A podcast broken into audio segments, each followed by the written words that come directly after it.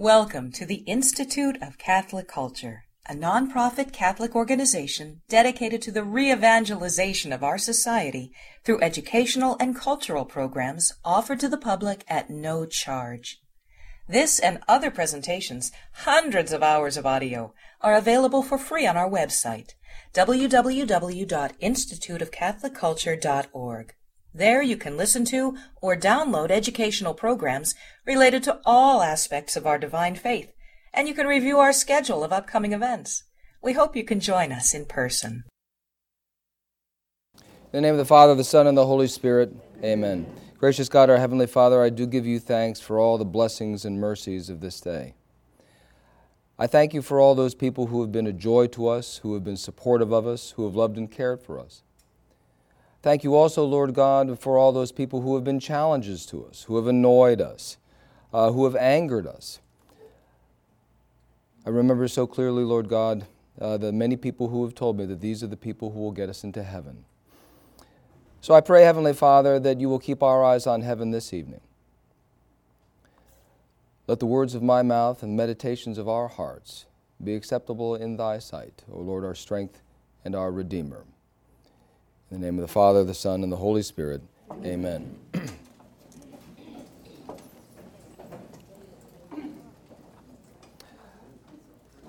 Uh, before I begin tonight, uh, I'm, uh, I'm, I'm so glad uh, to, to, have heard uh, mention of Holy Scripture. Uh, Catholics, as I in- indicated last week, need to be more serious about that. Let me make a suggestion that uh, is, is sure to start some conversations uh, in your workplace. One of the things that uh, I always recommend people do, and I do myself, uh, I keep a, a, copy of the Bible on my desk uh, at school. Now, it's a public school. Uh, and anytime someone comes to my desk, is almost always starts a conversation. They look at that and they say, "Oh," and Almost always it leads to a question, and almost always the question leads to a conversation. Uh, one of the, the things we're going to uh, lift up tonight uh, is the etymological connection uh, between the word conversion and uh, the word conversation. Uh, the two words are related, but more about that in a few minutes. Uh, as you uh, uh, know, or uh, well, if you're here for the first time and seeing me for the first time, you may not know this. I am a public school teacher. Uh, I am a, uh, a, teacher of social studies and Latin at Centerville High School in Clifton. And you, you may have heard of some of the changes that have been introduced in the Fairfax County school system this fall. and some of the changes that have gotten the most attention have to do with grading. Uh, this year, for, uh, for example, uh, I am no longer able to give students a zero.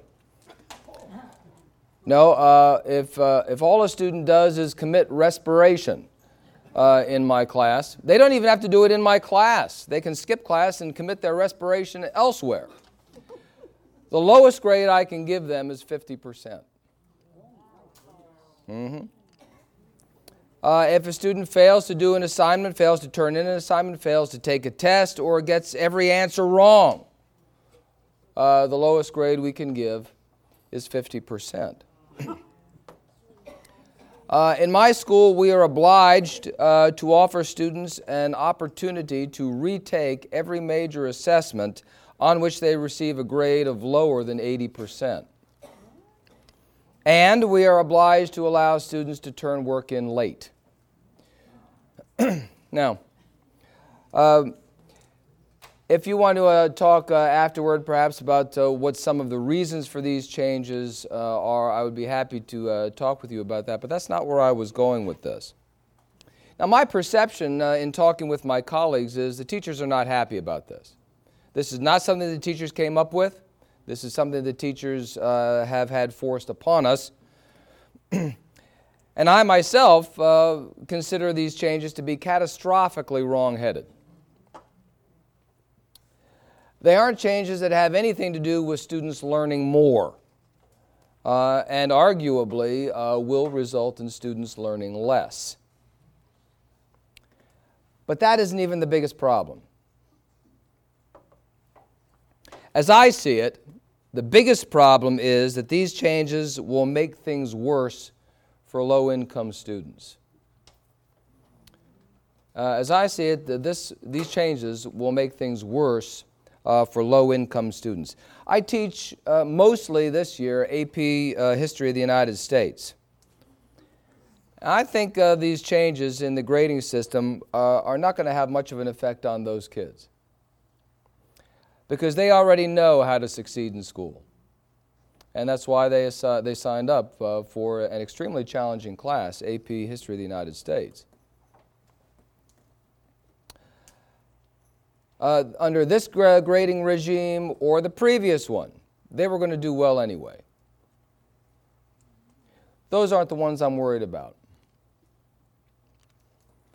It's the kids in my other classes that I'm worried about. The ones who don't speak English at home. Uh, the ones who receive uh, free or reduced lunch. When I started working at Centerville High School, the percentage of children on free and reduced lunch was 7%. Uh, 15 years later, it's uh, over 30%.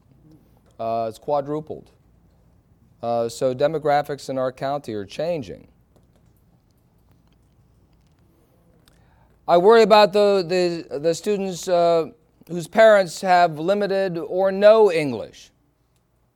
Uh, the ones whose parents work two and three jobs just to get by. Uh, the ones whose parents therefore lack the time, lack the inclination, or lack the experience to be very interested in what goes on at school. I think these rules changes are going to hurt those kids. I think those changes are going to give those students a false sense of what they know, uh, making them think they are more prepared for college and for work than what they are. I fear, it's only the second week of school, so I don't have any data on this yet, but I fear uh, that the rules changes will make them less serious about school and therefore less able to succeed rather than more so. I think these changes, I fear that these changes will make the gap between the middle class or better kids and the children of the poor greater. We talk long and loud about the achievement gap in our schools, and usually we're referring to issues of race. We should be referring to issues of class uh, socioeconomic class. The reason I bring this up is because the canary in the mine for every act of public policy, uh, in my judgment, is how it works for the poor. If an act of public policy or an act of educational policy is going to make life tougher for the poor, it's the wrong thing to do. I think that the same thing also applies to religion. If changes in the way that people think about meaning, if changes in the way that people think about spirituality, if changes in the way that people think about religiosity, uh, charity, uh, church attendance, if those kinds of changes make life tougher for the poor, there's a very good reason to think that those ideas are false or if not false, then at least very badly flawed. Now, last week, uh, we began considering uh, the phenomenon of unchurched spirituality in the United States. Uh, people who seek religious meaning and insight uh, outside of the ideas and institutions of organized religion. And we surveyed uh, briefly the history of unchurched spiritu- uh, spirituality in America and identified these general characteristics of unchurched spirituality. First, it emerges from a dissatisfaction with conventional religion. It emerges from a dissatisfaction with conventional religion. Two, uh, it emerges among, among a minority of people, never more than 10% of the population, usually much smaller. And the overwhelming majority of those people are white, well educated, and well off. Third, it typically does not emerge as a result of negative interactions with organized religion. Sometimes it does. People have had uh, bad experiences, uh, bad priests, bad parishioners, bad experiences, uh, the clergy's sex abuse scandal. Sometimes those things are the issue, but most of the time they're not. Uh, fourth, unchurched spirituality is focused on individual experience.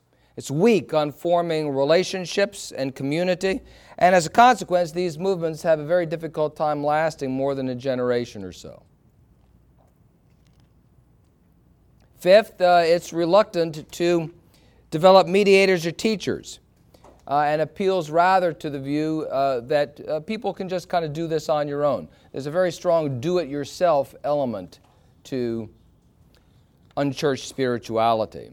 And finally, uh, we discussed how it is ill equipped to deal with moral crises, particularly moral crises like war. We found that uh, during the Civil War and during the World Wars, uh, unchurched spirituality in America went into eclipse and didn't come back uh, until those crises were concluded. Now, it's generally assumed it's generally assumed that uh, this view of the world, the, the view of the world of unchurched spirituality, is benign. Nobody gets hurt. It might be a little bit superficial, might be a little bit narcissistic, but not to the point where it really hurts anyone.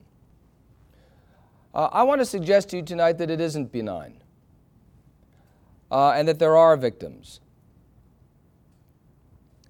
and that the victims uh, increasingly are not the white, well educated, and well off,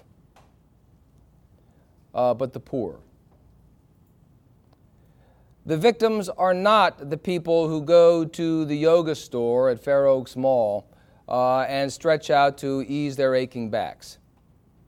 Those aren't the victims. Uh, I want to suggest to you tonight that the victims are the poor. Now, I'm well aware that that's pretty strong stuff. Uh, let me explain what I mean. Uh, we're all pretty well aware, uh, I should think, uh, by now, that there is a growing economic gap between the commanding heights of the American society and the American economy and those in the working class and the underclass.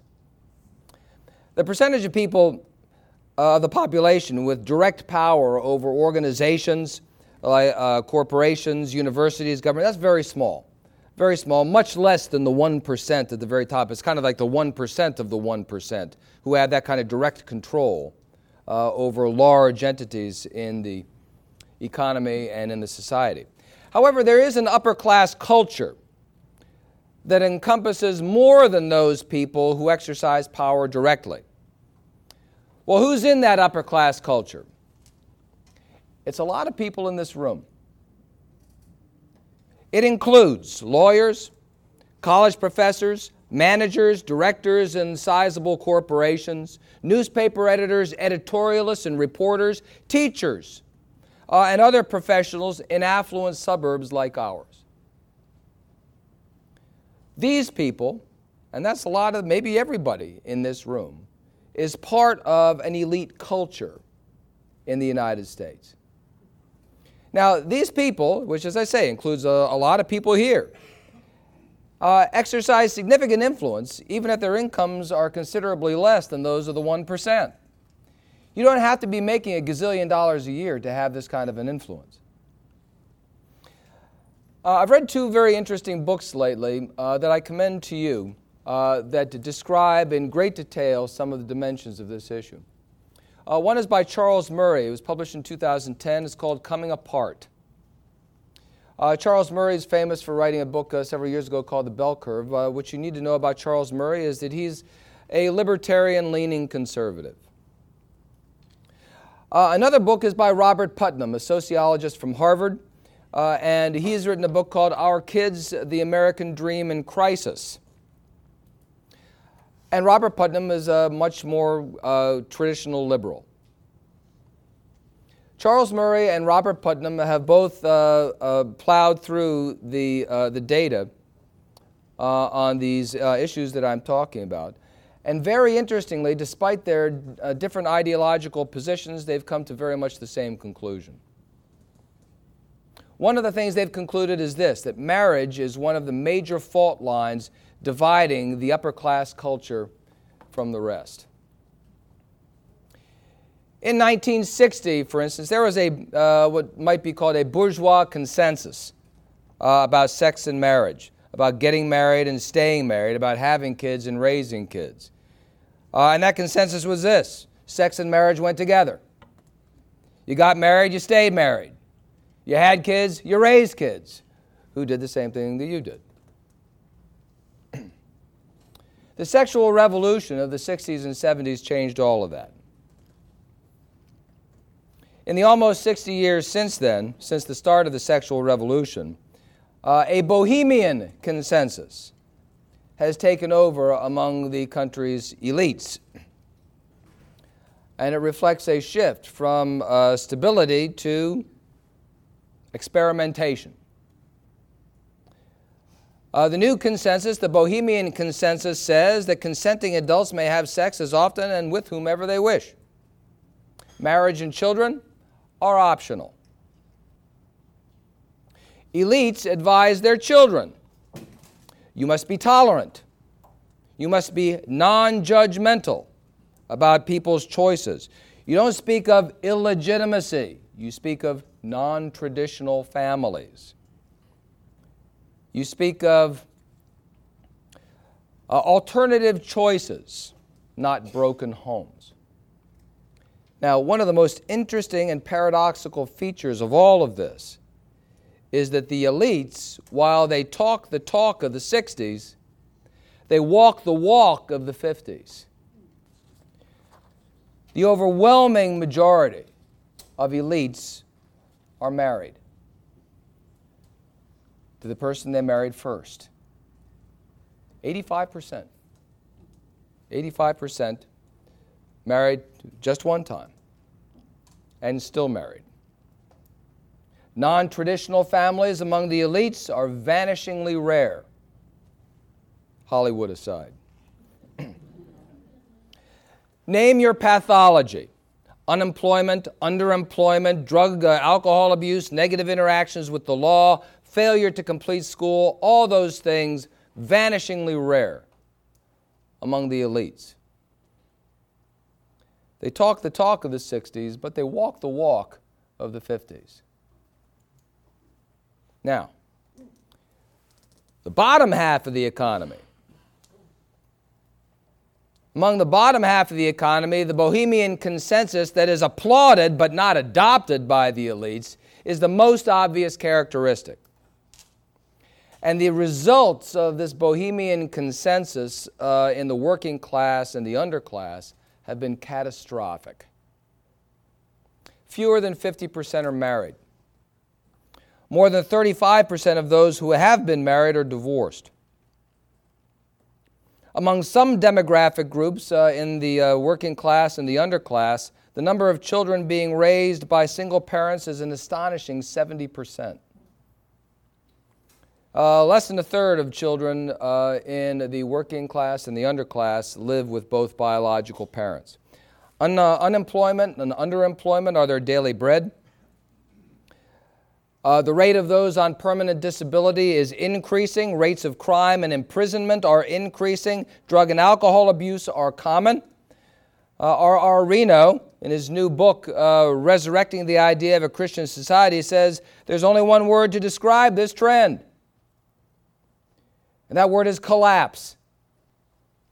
The moral and spiritual integrity of the working class and the underclass is disintegrating. Now, people like us, sorry, uh, I apologize for the grammatical barbarism, people like we are, work hard not to notice this. People in the top 20% of earners in the United States work hard not to notice this. Elites generally do not want to face their responsibility for the destruction of the moral and spiritual integrity of the working class and the underclass. And the weapon of mass destruction amongst the working and the underclass has been what uh, Reno calls non judgmentalism. Non judgmentalism, the view that not necessarily Uh, not necessarily that there are no objective morals and values and duties, but that these values and duties are more political than they are moral.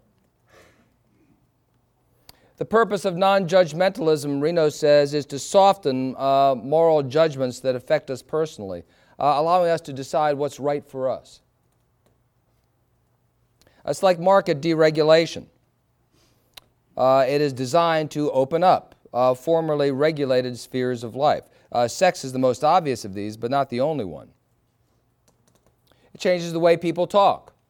Uh, people uh, talk about things not being uh, immoral, but instead they talk about things being unhealthy or unproductive or unhelpful.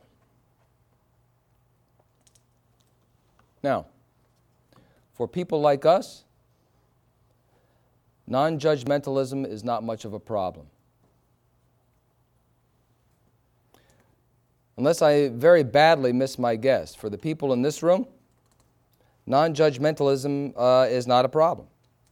In fact, uh, it works pretty well for the white, well educated, and well off.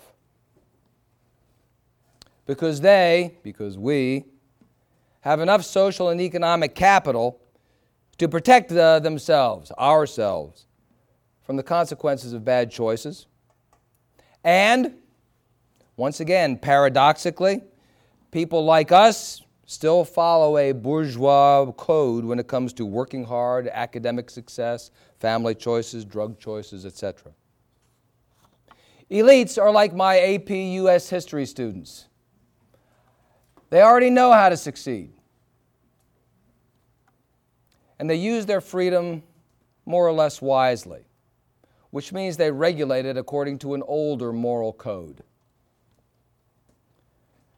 And they have enough language skill to be able to do this uh, without appearing to be conforming to bourgeois expectations. But the working class and the underclass, they disintegrate. Deprived of normative rules, marriages decline, illegitimacy increases, education spirals downward, male female relations go sour. I think the clearest example of this class war on the weak, and yeah, I, I really do think this is a class war on the weak. It's very clearly exemplified in the campaign for gay marriage.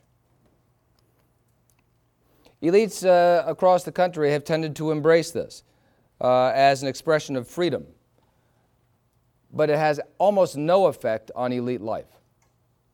Almost none. The number of gay people in the United States is not increasing. It's still between 1 and 3 percent, the same as it's always been. Elites have enough social and economic resources to absorb all this without a whole lot of trouble but in the neighborhoods of the working class, in the neighborhoods of the underclass. The campaign for gay marriage makes marriage itself look like one more thing that is plastic and fluid and can be changed simply if we change our minds. In other words, the campaign for gay marriage is a moral luxury uh, for the rich that's being paid for by the poor. Vulnerable people, socially disoriented people, uh, especially, need clear rules that direct them to the kind of decisions that enable them to live with dignity. And non judgmentalism is simply not stepping up to this. Non judgmentalism treats moral lines with suspicion or hostility. It amounts to, frankly, uh, a war on the weak. Those are the students that I worry about. Those are the people uh, that I worry about. Well, what does that have to do with unchurched spirituality? The purpose of any spirituality is to embody in habits of mind, body, and spirit the meaning of life. That's the purpose of spirituality, to embody in habits of mind, body, and spirit the meaning of life. If, however, meaning itself is endlessly fluid and plastic, as unchurched spirituality in America has always said that it is, it can be whatever you decide it to be. If we are free to define spirituality and meaning in any way that suits us, if we are encouraged to deregulate the spiritual world the same way we have deregulated the moral world, then we don't get a world where there's more meaning, we get a, a world where there is less. If a greater and greater range of ideas can be considered meaningful and spiritual, then the actual scope of meaning and spirituality shrinks. Just one more thing that leads to collapse and dysfunctional people. One more luxury of the rich that's being paid for by the poor. There are three uh, forms of unchurched spirituality that are particularly popular in our time uh, yoga, Zen, and transcendental meditation. Uh, all three of them have roots in the distant past, and I wanted to uh, share with you a little bit about where they came from. Yoga and transcendental meditation reach back to the time of the Bhagavad Gita. Uh, namely, they reach back to about 400 AD. And both of them, uh, yoga and transcendental meditation, draw on changes in Hinduism from that time. And uh, they, in that time, uh, Hinduism was going through changes that spoke of three ways of salvation. Uh, there was first the way of works, uh, which was called uh, in Hinduism karma marga, which focuses on ritual, especially domestic ritual and the merit that accrues to those people who carry out rituals faithfully and carefully. Then there's the way of knowledge, uh, Jnana Marga or Jnana Yoga, uh, which focuses on the knowledge that can banish ignorance uh, and uh, focus people on how knowledge is achieved. And then finally, there's the way of devotion, uh, called Bhakti Marga or Bhakti Yoga which focuses on an ardent devotion to a particular deity uh, to break uh, the cycle of samsara. Now, yoga uh, began as part of this way of knowledge, focusing on knowledge that can banish ignorance of how uh, this kind of saving knowledge is achieved. Yoga began as a system of mental discipline uh, that, that had physical characteristics and psychological characteristics to assist the mind in concentration. Uh, we're all familiar with the kinds of positions uh, that uh, yoga places people in. Uh, and today, those positions are considered uh, the sorts of things that stretch you out and make aching joints feel better. But uh, in yoga as a religion, uh, these positions are designed to help you uh, discipline your mind so that conscious movements can be controlled and at times uh, suspended to allow for the emergence of spiritual ecstasy. Some of this isn't going to uh, come as a great shock to Catholics. We already know the particular postures uh, are good for particular kinds of prayer. For instance, one of the ways of prayer uh, that, uh, that Catholics use is to, is to pray with our heads down and hands up. Very old. This goes back to ancient Judaism. Uh, there are also changes in posture we use when we pray. Uh, there's not a Catholic in the room that's going to be surprised that sometimes we kneel. You know? We already know that changes in posture can be something that helps focus us uh, in our spiritual discipline. Yoga does a version of the same thing. But uh, the important thing to remember, it was a form of mental discipline uh, designed to focus people on particular kinds of knowledge uh, that can banish ignorance and ultimately help them overcome uh, the dreadful cycle of samsara. Now, Zen uh, appeared about six centuries later. Uh, Zen emerged in the 10th century, and similar to yoga, it focused on control of the mind to achieve uh, what is called in Buddhism uh, shikantaza, or emptying uh, of the mind through mindfulness about breathing, uh, about the chains of thought that arise and then pass away. uh, this emptying that creates an interior space that can be filled with peace and insight. Now, in their original forms and in the way they are practiced today uh, in, uh, among serious Hindus and serious Buddhists, uh, both yoga and Zen take years to achieve uh, expertise in, and almost always under the direction of a spiritual master, uh, a sannyasin uh, or a Zen master. That's what they look like in their original form. That's what they look like today when they are practiced as forms of religion. Uh, needless to say, perhaps, both uh, yoga and Zen underwent significant alteration when they were transferred to an American context in the 19th century. Uh, in the late 19th century, in 1893, there was an event called the World Parliament of Religions, met in Chicago uh, and it was the first popular introduction uh, in the United States of Eastern religious ideas. Uh, people who attended the uh, Parliament of Religions in Chicago in 1893 uh, were enthralled by a Hindu mystic who went by the name of Swami Vivekananda. Uh, who introduced Americans to the Hindu philosophy of Vedanta. Now, Vedanta is, is a no kidding uh, philosophy within uh, Hinduism. Uh, but what people walked away uh, from the World Parliament of Religions with was another view that was promoted in error by Swami Vivekananda.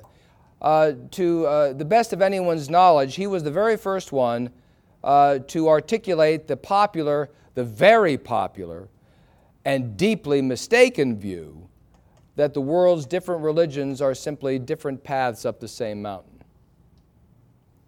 Raise your hand if you've ever heard anybody say, well, all religions teach basically the same thing. Yeah.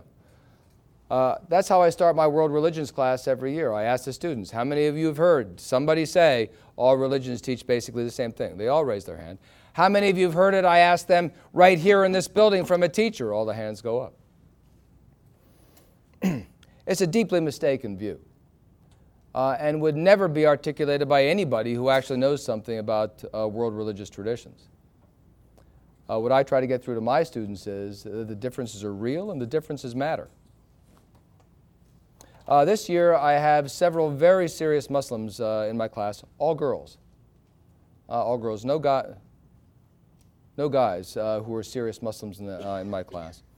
but I have the largest number ever of people who uh, identify as not just Catholics, but serious Catholics. The first time in about 11 years that I've been teaching this course that that's happened. How about that? yeah, and they don't know their Bible. Uh, um, one of the clubs that I'm a sponsor of is the Catholic Students Association. We had our first meeting yesterday. Um, I'm giving them all a Bible uh, at our next meeting. They want to have a Bible study every Wednesday after school. So thank God. anyway. So, uh, all these uh, different religions, says Swami Vivekananda, are simply different paths up the same mountain. Now, who were the people who were in, uh, in, attendance at the World Parliament of Religions in 1893? You probably know the profile already white, well educated, well off. And to hear that all the uh, world's religions were simply different paths up the same mountain. That was precisely what they wanted to hear. Because it meant they didn't have to change a thing about who they were. Because it was just a different path up the same mountain. They didn't have to change a thing. Just what they wanted to hear. They could be more than just cafeteria Catholics, they could be cafeteria consumers of all religions. Uh, picking idiosyncratically from the best insights of all the world's faiths, and significantly, not picking those features that required teachers, communities, and years of practice. One reviewer of the World Parliament of Religions in 1893 said this The audience listened spellbound while he, Swami Vivekananda, delivered a lecture full of lofty idealism, of wisdom, Through it all ran India's most sacred teaching, the divinity of man, his innate and eternal perfection, that this perfection is not a growth nor a gradual attainment, but a present reality, that thou art. You are that now. We are not the helpless, limited beings which we think ourselves to be, but birthless, deathless, glorious children of immortal bliss. All that from going to one meeting. Just what they wanted to hear. Several decades later, uh, the early years of the uh, 20th century, just before the Great Depression, uh, another uh, Hindu uh, philosopher named Swami uh, Paramahansa Yogananda, Uh, on a lecture tour uh, and in a book that he wrote, a book called uh, The Autobiography of a Yogi, introduced Americans to more Hindu beliefs and meditation practices. He called these the secret to cosmic consciousness, which would help Americans express the infinite potentials of cosmic energy. And since that time, since about the 1920s, uh, Americans typically have associated Eastern religions, particularly Hinduism and Buddhism, uh, with meditation, uh, with a particular brand of mysticism that leads to uh, experiences of spiritual ecstasy uh, and the discovery of hidden psychic powers uh, Paramahansa Yogananda uh, founded the Self Realization Fellowship. A very interesting phrase. Self realization. You don't need anything other than yourself. The Self Realization Fellowship, uh, and he assured people that they could experience, quote, the complete harmony and basic oneness of original Christianity as taught by Jesus Christ and original yoga as taught by Lord Krishna and to show that these principles of truth are the common scientific foundation of all true religions. Unquote. Uh, the Society, the Self Realization Fellowship, would also, quote, demonstrate the superiority of mind over body, of soul over mind, to promote spiritual understanding between East and West, and to advocate the exchange of their finest distinctive features, to harmonize science and religion through realizing that nature and its laws originated in the divine mind to overcome evil by good, sorrow by joy, cruelty by kindness, and ignorance by wisdom. Dang, that's nice. Also, just what people wanted to hear. Just exactly what people uh, wanted to hear, particularly the superiority of mind over body, of soul over mind. They don't have to behave any differently because Soul is uh, superior to mind, and mind is superior to body. Not long after that, uh, Jiddu Krishnamurti, uh, who was trained by the famous uh, British socialist and president of the Theosophical Society, a woman named Annie Besant, uh, that some of you may have heard of, uh, he was groomed to be the long awaited world teacher uh, who would later usher in a new age of religious awareness. Uh, he eventually broke with uh, Annie Besant and with uh, Theosophy, but until his death in 1986, he was a very significant voice by which Americans were called to embrace this salad bar approach to religion. Blended uh, Vedanta teachings on the divinity of the self uh, with occultism, with Western views of self reliance. It was just what the white, well educated, and well off people wanted to hear. In the second half of the 20th century, uh, Americans were introduced to the uh, Zen master D.T. Suzuki. Uh, he shared the view of theosophy that true spirituality consisted of an, quote, immediate mystical experience of reality uh, that transcends the world of everyday experience. He said the goal of Zen was not to help people experience a different reality, but to make, uh, to make us awaken suddenly uh, this sudden awakening uh, in Zen is called Satori. To uh, have us wake, uh, awaken suddenly to the sacred reality of the present moment. Uh, D.T. Suzuki had a very significant impact on the beat poets like Jack Kerouac and Allen Ginsberg, and also on the famous and very well known, well, famous and well known are the same thing, Catholic spiritual writer Thomas Merton uh, beat writers uh, and Thomas Merton saw Zen as pure spirituality that was free from the boring, doctrine laden writings and rituals uh, that are such a burden to Christianity. Uh, Alan Watts, uh, in the 1950s and 1960s, a former Episcopalian priest, uh, was another who had a very powerful effect on the counterculture movement, had a vigorous appeal to university students who were white, well educated, and well off. Wrote a very influential essay called Beat Zen, Square Zen, and Zen, uh, in which he talked about Zen as a deconditioning agent uh, to liberate the mind from conventional thought. Wanted people to embrace this enlarged frame of mind in which people could see that the sacred now, the present moment, uh, was just gorged with divinity. Very self consciously, however, he refused to start a movement uh, due to his suspicion of organizations and their inevitable stultifying bureaucracies. The most uh, successful Eastern philosophical approach in the United States has been Transcendental Meditation. Uh, its founder, uh, who was made famous by the Beatles, uh, was, yes, I see some uh, heads nodding, you remember the Beatles, the Maharishi Mahesh Yogi. Uh, organized ways to teach a simplified form of yoga on college campuses, corporate offices, and in malls around the country. Uh, the practice of transcendental meditation involved, uh, in uh, his view, uh, two 15 to 20 minute periods each day during which participants would uh, quietly relax and recite a one syllable mantra. And the purpose of the mantra was to help people let go of the outer world uh, and turn their attention inward. and this would help them connect with the, quote, pure creative intelligence that he said was everywhere. Catholics don't need to be uh, uh, uh, overly suspicious of this uh, because uh, Catholics are well known for not composing their own prayers. You know? Uh, I have a rosary in my pocket. Rec- I, I bet many of you do too. How many of those prayers do we make up? All right? And the purpose of those prayers is also to direct our attention, but we're not directing our attention inward, we're trying to direct our attention outward. A very significant difference uh, between Catholic spirituality uh, and unchurched spirituality. Uh, Americans uh, who have been influenced by transcendental medication, medication, meditation, meditation, uh, came to believe, uh, as many believe still, uh, that the Eastern outlook is fairly monolithic.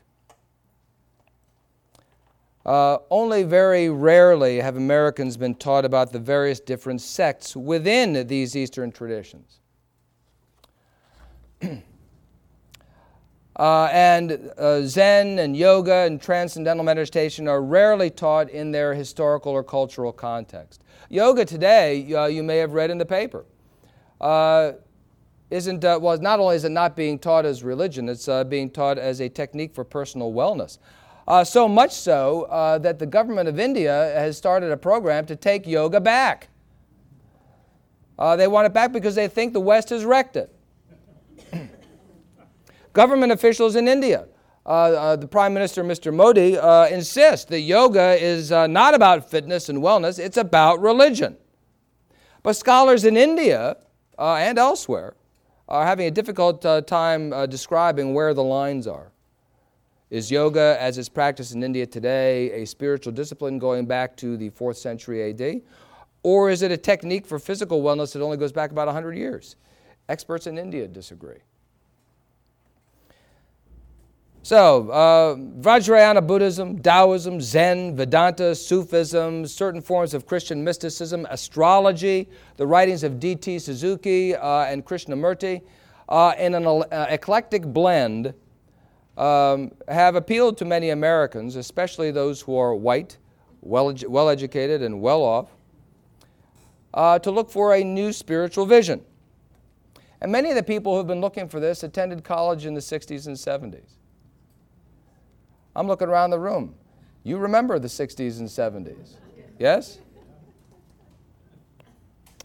Many of these people have blamed Christianity for producing an excessively materialistic culture. There's some warrant to that criticism.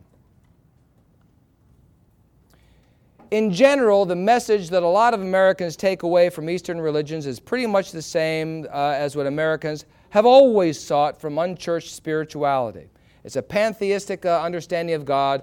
God is everywhere, every moment is gorged with divinity. A continuity of the self with this ever present and everywhere present divine reality the ability of all people, no matter what, to connect with this divinity no matter where they are, no matter who they are, no matter what they do.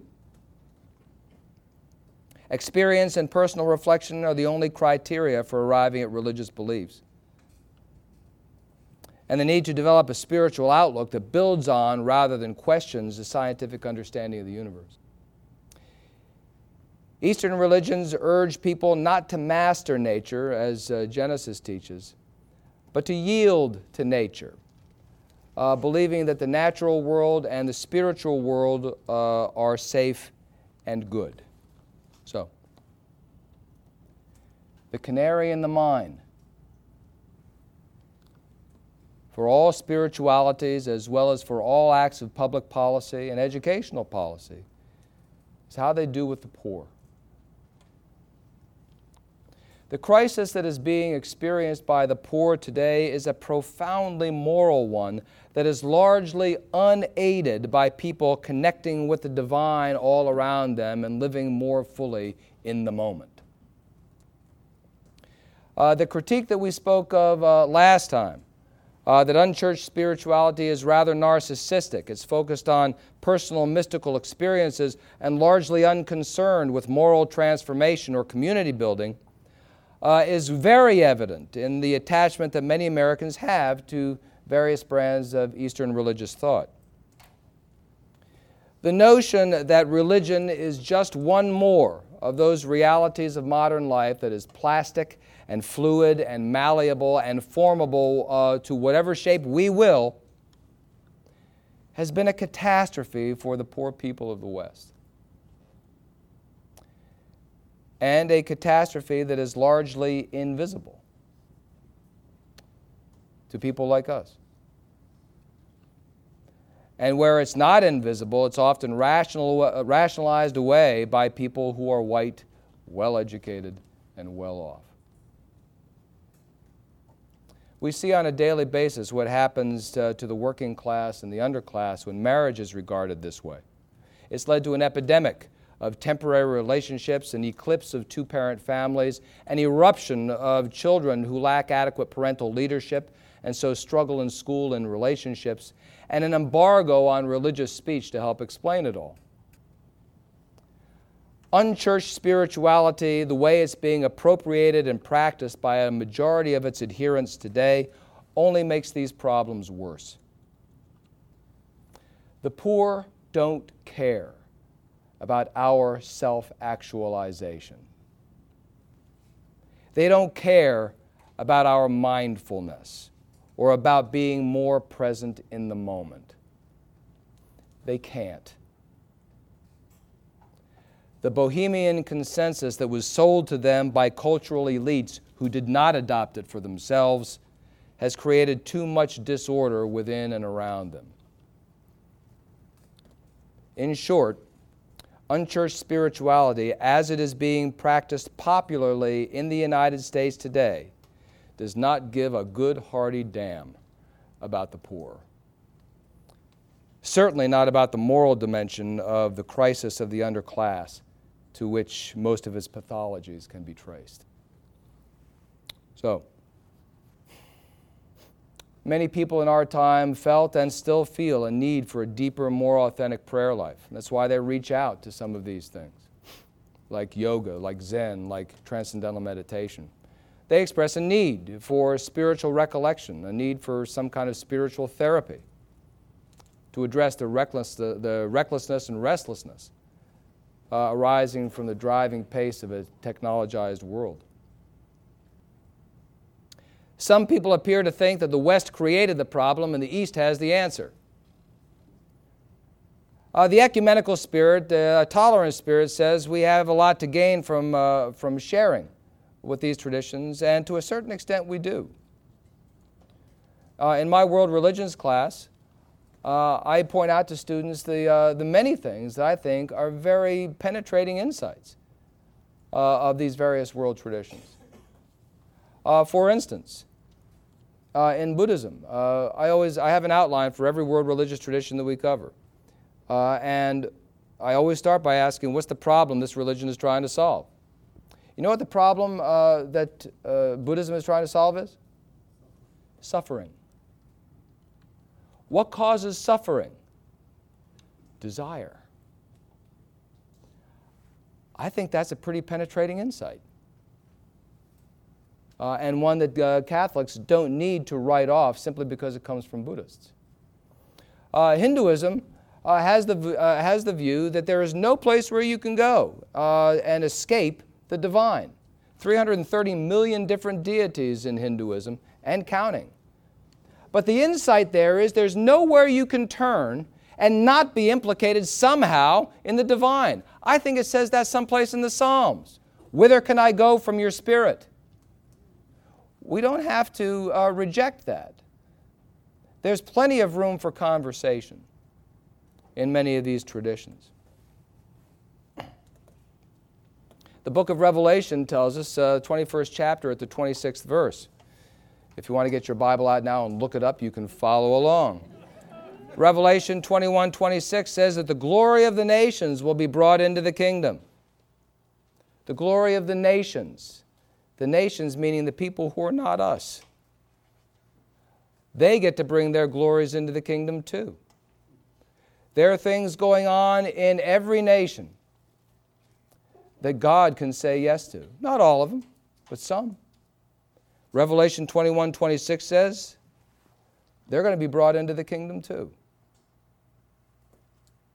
We are only obliged to reject in other world faith traditions what is contrary to the revelation of Jesus Christ.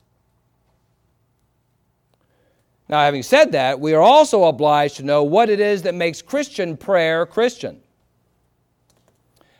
For any prayer to be Christian, it has to arise from the structure of Christian faith. Now, it would take me another whole series of talks just to begin to unpack an outline of a synopsis of an introduction uh, to the structure of Catholic spirituality. but certain, uh, certain aspects of Catholic, Catholic spirituality are already evident, and I want to mention just four or five. One uh, is Catholic spirituality and uh, the Bible.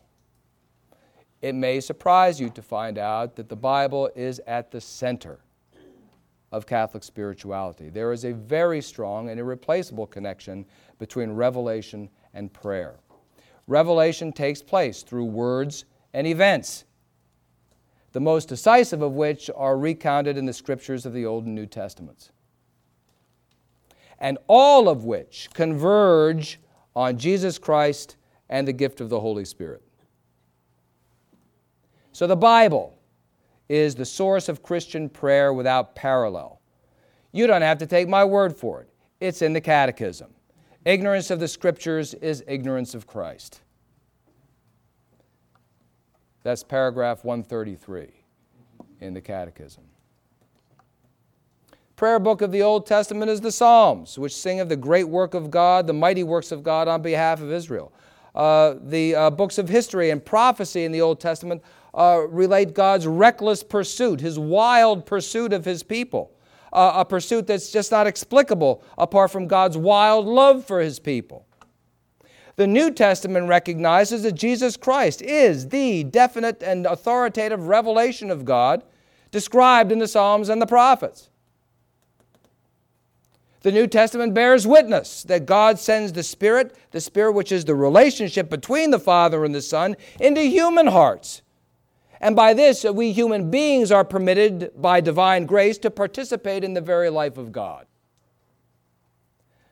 By reflection on Christ in Holy Scripture, Christ incarnate, crucified, and risen, we can behold the mystery of God who is present in us by the Holy Spirit. A reflection on Christ nourished and focused by study of the sacred page that protects us from delusion and from corruption. The Bible is at the heart of Catholic spirituality.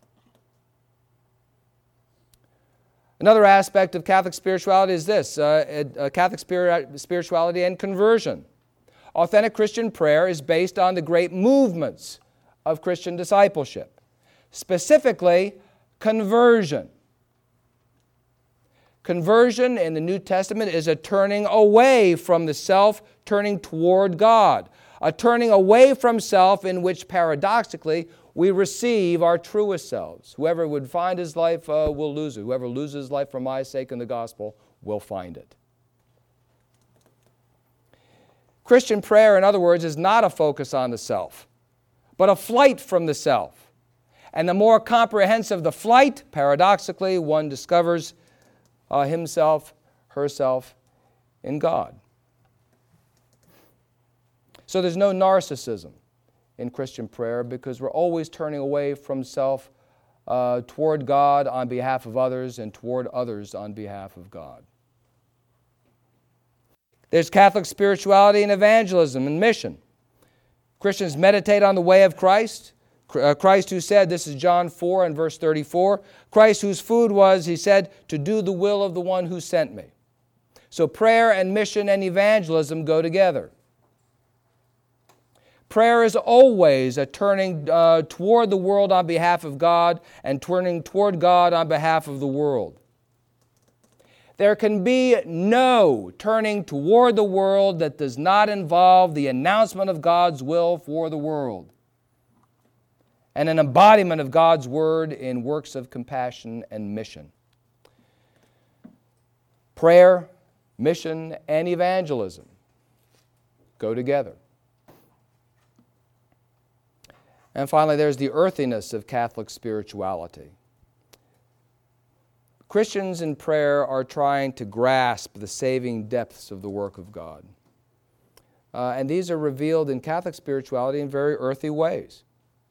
Other forms of meditation uh, try to set aside all that is worldly and sense perceptible. Uh, the, the features of Catholic spirituality that make it so distinctive is it appeals to all the physical senses. Uh, Catholics are sometimes criticized for their smells and bells. Uh, I'm sure you've heard this. Well, uh, this is uh, emblematic, however, of the earthiness uh, of Christian spirituality, of Catholic spirituality. Uh, the saving acts of God come to us through earthly things like bread and wine, like water and oil, like beads and candlelight. So, to abandon meditation on the saving acts of God through earthly things is to abandon the idea of a triune God in the first place.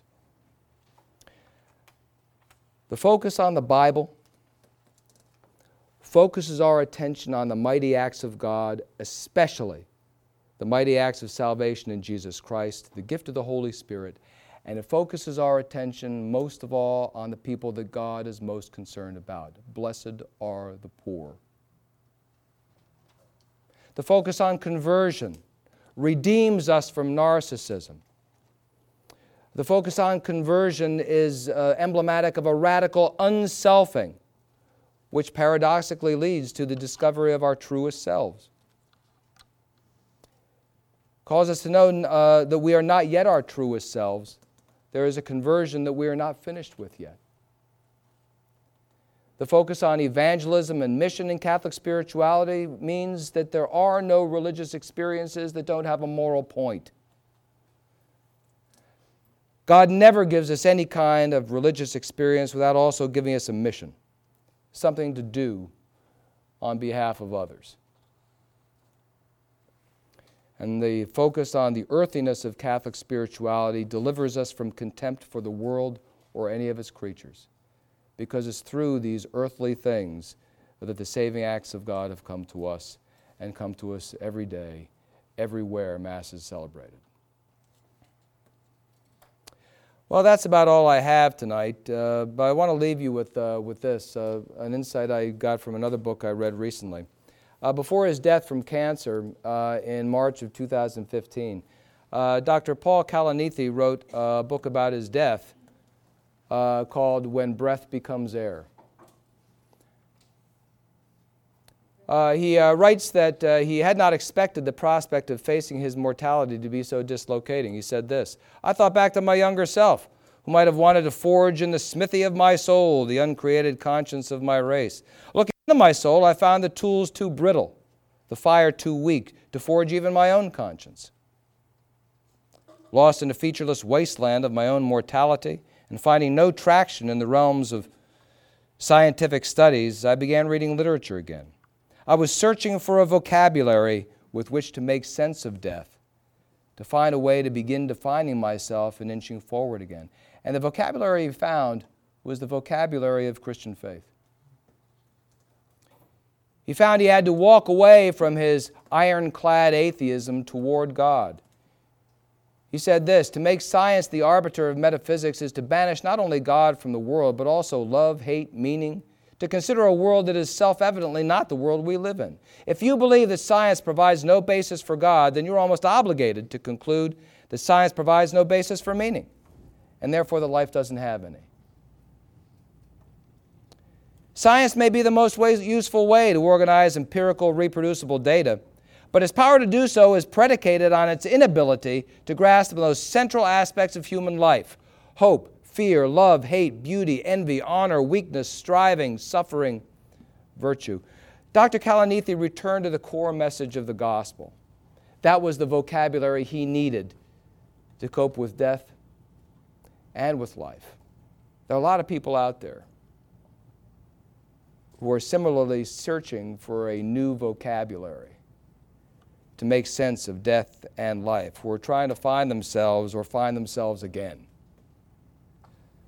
The language of Catholic spirituality isn't just good news, it's uh, better news than most non Catholics know. Better news than most Catholics give it credit for. St. Augustine said, Take and read. Discover it yourself again. Thank you so much. Thank you very much.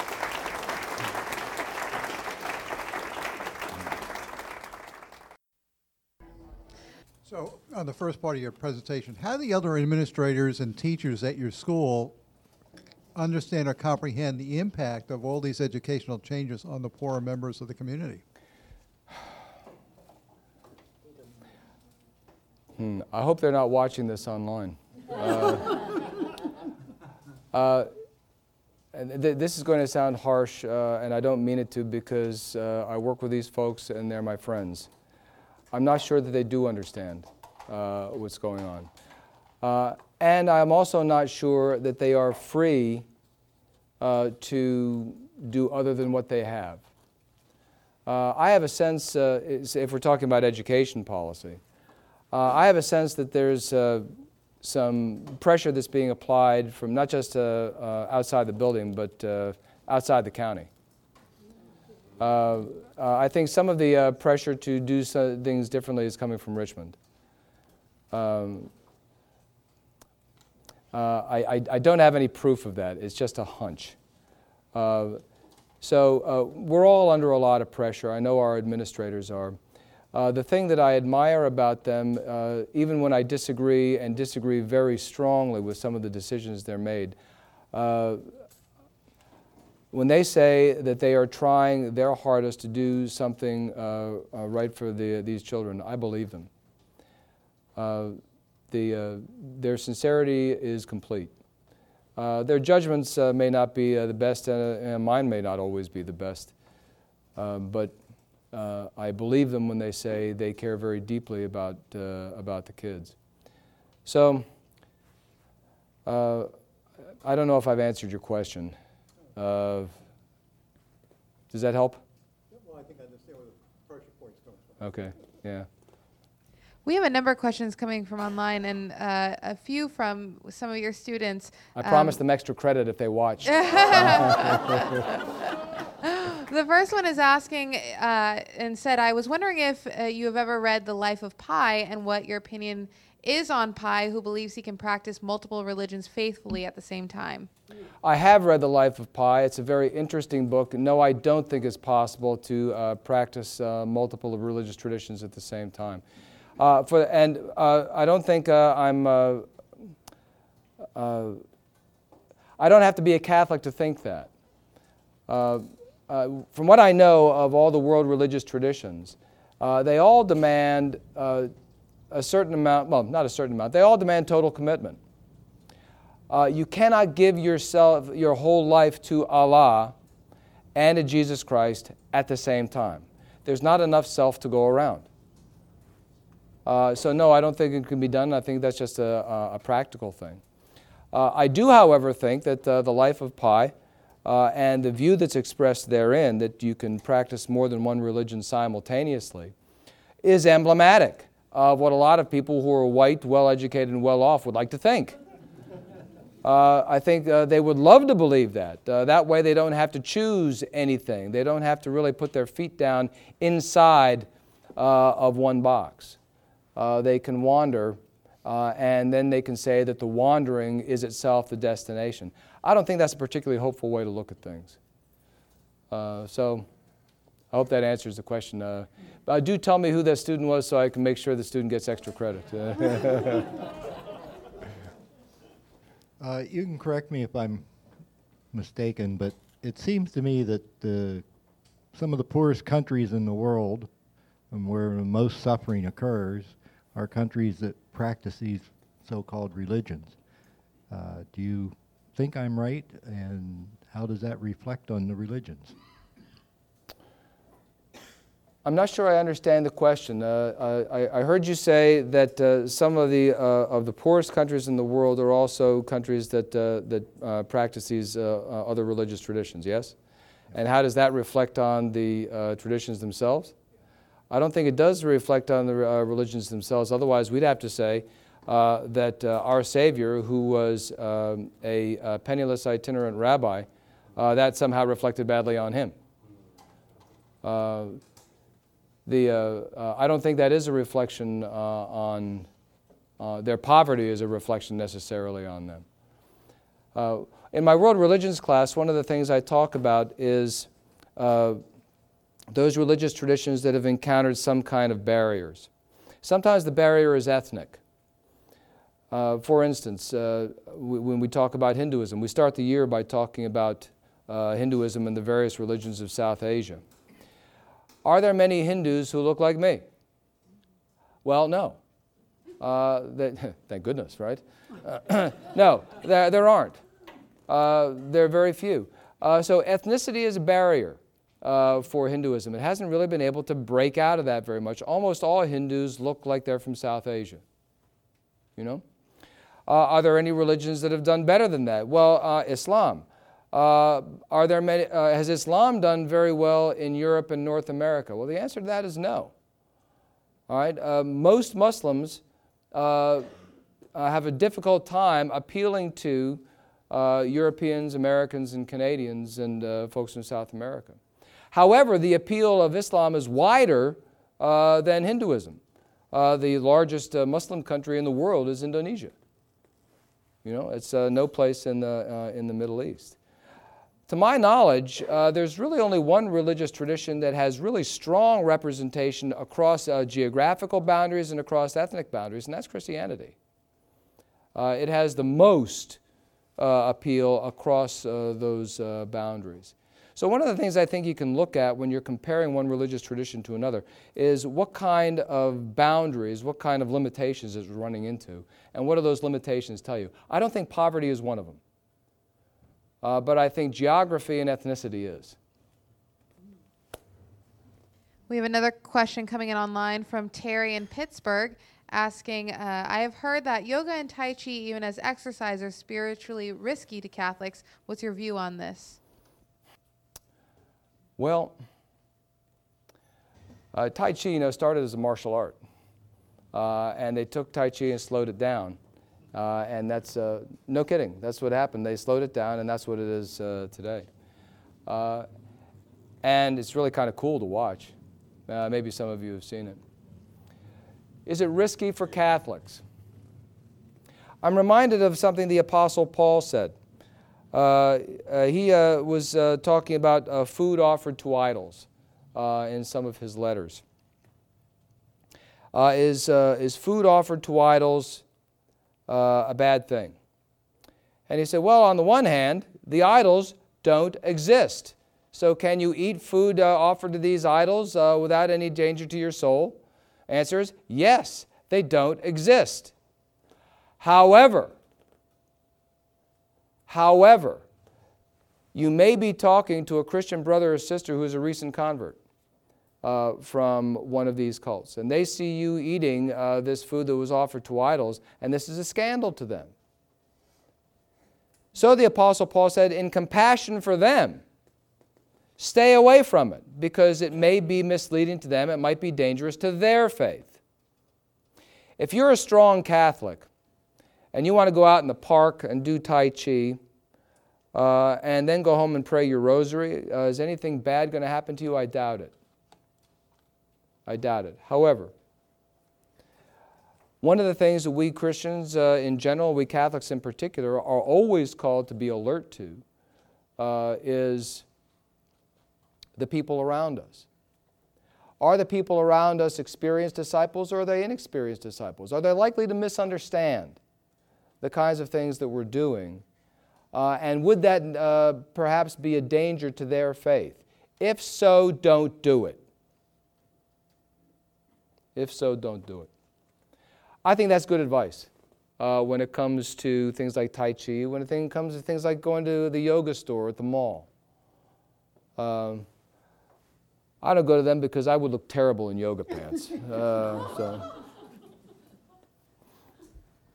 Yes. Hey, doc, Dr. Campbell, thank you for your talk. Um, my name is John Murphy. Um, I was uh, I made this uh, meeting because I actually missed a yoga class. So uh, I just wanted to ask you, how does that doing yoga hurt the poor in the uh, lower class? I understand how um, preaching one set of values and then acting on another set of values could be sort of misleading to them. But I'm wondering, does this sort of lead them to believe that they can find, you know, spiritual answers through yoga? Is that the aspect of it that's misleading or hurtful to the lower class? Yes, uh, in a word, uh, but let me, uh, uh let me elaborate just a little bit. Uh, you going to yoga class, uh, is that necessarily going to have a negative impact on your poor neighbor? Well, maybe not necessarily. However, the, the notion that the worldview that says that spirituality can be whatever you want it to be, that meaning can be whatever you want it to be, the truth can be whatever you want it to be. That's the thing that's incredibly damaging to the poor. Anything we do that encourages them to think uh, that is stuff that we need to avoid. Okay? anything that encourages that in others is stuff that we need to avoid. The way the yoga classes are taught, uh, uh, my niece uh, uh took a course to, to, open up a yoga studio. Now she's a golf coach now uh, at Dickinson College in Carlisle, Pennsylvania. And uh, she uses some of the insights that she learned from the courses that she took to open a yoga studio. She uses them in, in coaching golf. I'm with Mark Twain and believe that, that golf is a lovely walk ruined by a little white ball. uh, but uh, the, uh, the way that yoga is practiced in a lot of places really doesn't, as a practical matter, involve religion at all. And I do know that many people find that it to be uh, helpful because they've got a bad back, they've got bad joints, whatever. Uh, is doing these things uh, as a matter of personal fitness or personal wellness necessarily something going to hurt the poor? I, I, I don't know what to say because I don't know the particulars of the context of those people. I don't know your context. You know, I work in a public school. Uh, I'm surrounded by impressionable uh, children every single day. Uh, I find myself having to be extremely careful about the things that I say, the things that I do, because I know uh, that not only can they, they will draw the wrong conclusion because they simply don't have enough experience not to. You know? We all have to examine the context that we inhabit uh, and ask what, is, what is this context telling me about the way that I must be a disciple? Uh, if we're asking that uh, question seriously, uh, if we're asking that faithfully, if we're asking that often, uh, I think we're doing the Lord's work. Uh, but the key, the key has to be, in my judgment, what I'm doing. Is it going to be uh, a, something that damages the poor? Is it going to be something that damages the weak? If so, don't do it. It's the wrong thing to do. Does that help? Okay. Um, we have another question coming in from online uh, from Hugh in Stafford. Was Thomas Merton influenced in such a way that one should be careful of his writings? Some of his later writings, yes. Uh, his earlier writings, not so much. Uh, part of my dissertation, uh, my dissertation, uh, I uh, examined the writings of Thomas Merton and um, uh, the bishop from the Church of South India, Lesslie Newbigin. as, as Thomas Merton drew closer to Buddhism, there were some people uh, I've read, I don't know if I believe them, uh, but they think that if Thomas Merton had lived and hadn't died tragically in 1968, uh, he might have become a Buddhist. Uh, that might be a bit of a reach, uh, you know, for a Trappist monk to, uh, to jump ship and become a Buddhist, I don't know. but there is a much more pronounced influence of, of Buddhism in his later writings. Uh, his earlier writings, uh, I don't think there's uh, any worry about that at all. so. For my own curiosity, was Seven Storey Mountain was that, was early? his first? Was his first? Yeah, okay. His first. Um, and we're going to end with this last question coming in from another one of your students, asking, as a teach, as the teacher of, world, of a world religion class, what makes you choose Catholic over other religions? um, uh, yeah, uh, she does. Um, this is a question I get asked a lot. Uh, I was a Presbyterian preacher for 25 years uh, before I became a Catholic. And people want to hear all the time what made me change my mind, uh, what made me uh, stop being a Protestant and start being a Catholic. there's a long version, there's a short version, and there's the bullet points. I think you have time for the bullet points. The bullet points are these. Uh, one, uh, I had gotten to a point in my discipleship uh, that I needed resources for growth that were simply not available to me as a Protestant, uh, but that were available to me through the sacraments of the Catholic Church, uh, particularly uh, the Eucharist and the sacrament of reconciliation.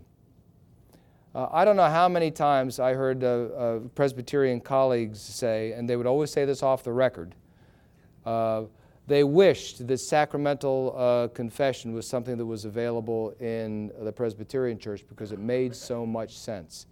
It does. It does. So these particular resources were things I thought that uh, I believed that uh, I needed to uh, continue growing uh, as a disciple. I'll tell you a funny little story because my wife is here. Um, and this is my wife, Ellen. Um, the, uh, when I turned 50, uh, um, my wife came to me and said, Now uh, I'm about to uh, tell you something, and you're not allowed to say no. well, that's not specific enough. That's almost everything. Uh, so, but when I turned 50, uh, um, when I was a Presbyterian minister, every year I would go on a a retreat with a bunch of other Presbyterian ministers to the Monastery of the Holy Spirit in Conyers, Georgia. Uh, and we would do everything with the monks there. We would, uh, uh, we didn't eat with them, but we worked with them, we studied with them, uh, we uh, talked with them all day long. Uh, we went to Mass with them. we had a dispensation so that we could actually receive the Eucharist then. Yeah. the bishop said okay. so we were, we were within the rules. Anyway, uh, I loved going on that retreat. I looked forward to it every year. But when I became a teacher, uh, it was always the same, uh, same time every year. Uh, it was two weeks after Easter. Well, that usually puts you sometime in late April, early May. Uh, and April and May are terrible months for teachers. uh, AP testing, SOL testing. It's a, it's a nightmare.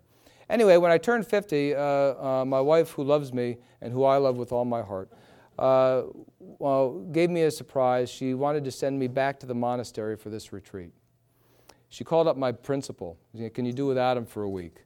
Well, he's got enough leave time. Uh, I would love to have been a bug on the wall for this conversation. Uh, what, did you, what does he want to do? He said, I want to send him to a monastery. Principal came out to my room. Everything okay?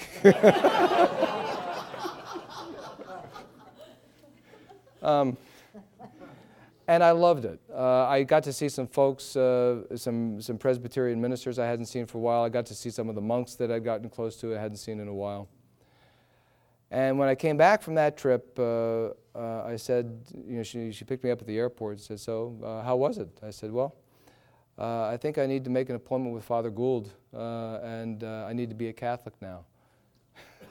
she kept the car on the road. That was a, that was, and I'm sure she thought for a while I lost my mind. and she, we were both Presbyterians at the time. my wife is a Catholic now too. Um, I need you to know uh, that anybody who knows my wife uh, will tell you that if I had tried to kind of twist her arm into this, that would not have gone well for me. Uh, so the, the Holy Spirit was working on her too.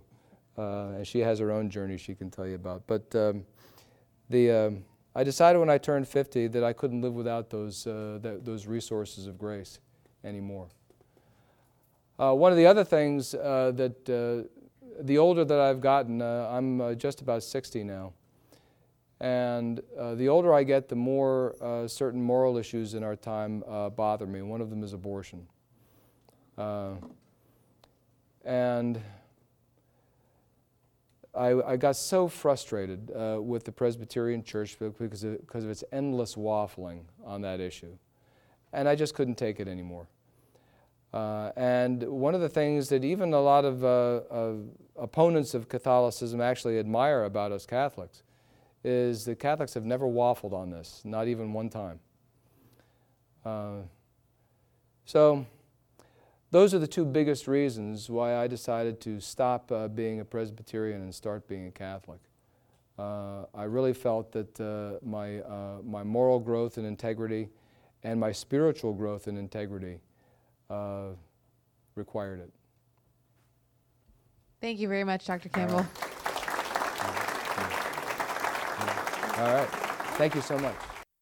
We hope you enjoyed this presentation from the Institute of Catholic Culture.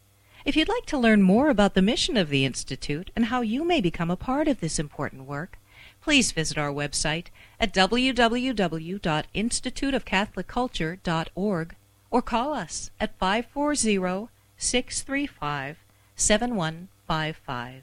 And may the glory of Christ Church be ever more manifest upon the earth. St. John the Evangelist, pray for us.